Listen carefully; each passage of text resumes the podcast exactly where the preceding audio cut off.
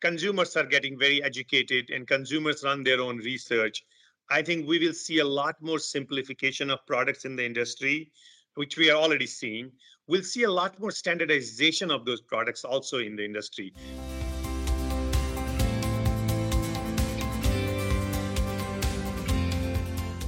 I'm pleased today to be here with Vinod Kachroo. He is the CEO at Innoveo. Welcome, Vinod. Thank you. Thanks, Josh, and always great to talk to you. You know, I usually like to start with your background, how it led to your role today, and kind of uh, how Innoveo fits into the insurtech and insurance innovation landscape. I started my career uh, right after my engineering uh, school. I did an engineering degree in uh, mechanical industrial engineering, and uh, I worked for an uh, fighter jet aircraft development company. So think about uh, in India, a company making an advanced F-16, and I uh, got uh, put into the program management of that aircraft. Very early in my career, I was very privileged to work with, uh, I would say, great leaders, and I learned a lot from those great leaders. Many of them came from the Air Force uh, with a very good, uh, I would say, value system, and taught me very early in my career around empowerment, uh, uh, truly aligning goals, uh, rewarding people, and giving people opportunities, including they were very aggressive people who pushed me to the limit and in some cases beyond limit, but then took good care of me as well. As uh, I came into US, I, uh, I started working here with companies like IBM, AIG. Uh, I worked for Prudential, ended up in MetLife, so different different cultures like uh, taught me a lot around adapting to different cultures. And then uh, last few years, uh, I was working uh, for a life and annuity tech provider and a service provider, which was owned by an investment company. So working with a bunch of entrepreneurs who back you up with dollars. I worked a lot with insurtech companies. I've been on the board of uh, some of those companies. So gave me very varied exposure and kind of prepared me for the job I'm now doing as a CEO of uh, Innoveo. Uh, I believe I have a very well-rounded uh, experience which uh, I am bringing to bear here, and now running a technology company. Now I am trying to change the whole paradigm on how applications are done, and saying a citizen developer, a business person, a business analyst can develop their own applications. They don't need to translate it anymore. And you can do it with a no code technology and no code platform. There, there's certainly been a, a, a lot of activity in the no code and low code sectors and um, and then you know within insurance as well so um, maybe you could talk about sort of what what makes for a good or an effective no code platform and and maybe what differentiates some of the some of the things that maybe broadly are defined as no code or low code yeah. So i'll i'll, I'll uh, handle this question in two dimensions. I look at it from a enterprise perspective first. I think enterprises have been very busy in trying to do technology and in some cases uh, we look at our admin platforms and we are transforming from one admin platform to other admin platform. But when you look at these enterprises, they are there to run their business. They are there to optimize their business. They are there to grow their business. And sometimes we end up doing technology, more technology than helping the business. I think no code platform transforms that whole and transition that into a newer paradigm where finally businesses can focus on helping them optimize their business, grow their business, and let technology not be a barrier. Let technology be a help to move to the next level. No code platforms, if we leave them as just pure technology and leave them as a horizontal thing, it'll be very difficult to adopt. Because end of the day, you don't have a lot of subject matter experience in what to build and all the regulations and the rules and everything else around it. So the need is to have at least what I call solutions accelerators.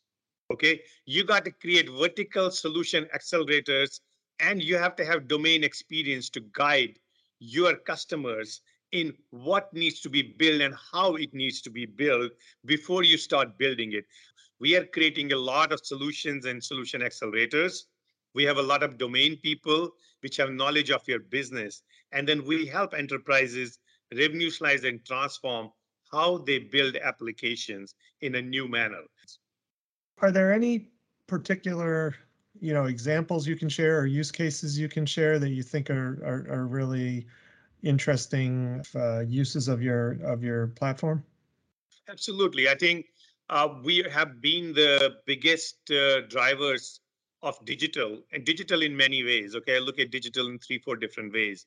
We have helped our customers launch new digital brands, uh, which are completely new companies. They incubate outside and experiment with it before they can bring it back into the mainstream. We have helped uh, customers launch digital stakeholder experiences, streamline and automate their whole new business processes, and to drive growth in their company.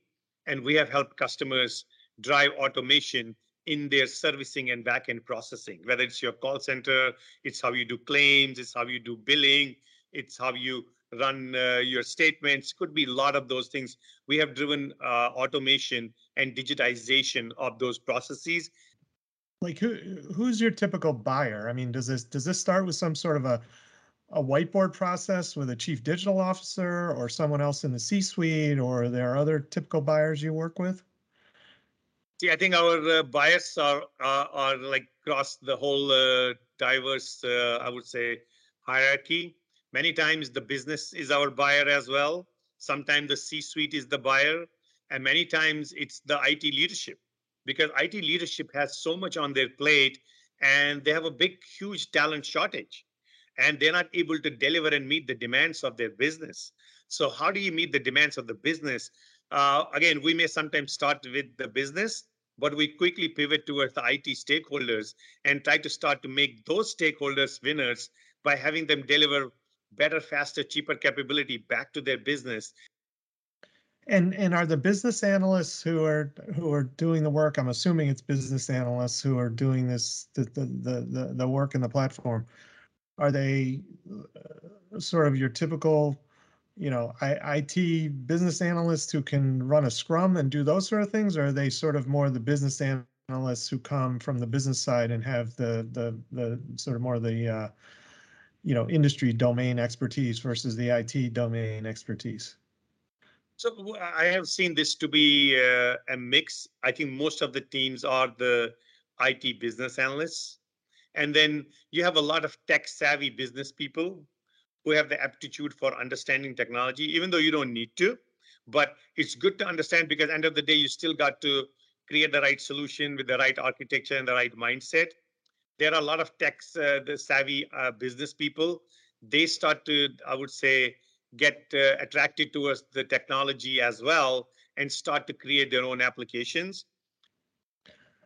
Are there are there any examples you've seen where it's maybe been sort of uh, low code or no code gone wrong and and and and you know how do you help make sure your your clients kind of you know build things out the right way again, have we had challenges and have we had bumps? Many. Uh, so far, we haven't had uh, a really bad implementation. Okay, it's a great track record so far as a company. Uh, but yes, the challenge is when you start to develop and you do not have access to the business subject matter experts, and we can't really define what we need. So, do you see sort of a a, a next evolution of this as you look forward, like where, where this technology can take things, or or or that there'll be another evolution of no code in some way? Uh, 100%. We're already working on it. Okay. I don't want to divulge all the secret sauce, but there's a layer of AI we're embedding within our platform, which creates a level of learning. As you do things many, many different ways, it starts to now, like even configuration, can you even, like, we have uh, created where configuration creates programming. Now, can I put a layer of AI which creates configuration for me as I am doing it? Okay, so it's the, it's the next layer of research which is happening, uh, and uh, we we should see in next couple years uh, another level of maturity happen in these platforms. You know, this approach um, that that you've got you know, how do you see sort of bringing more diverse people?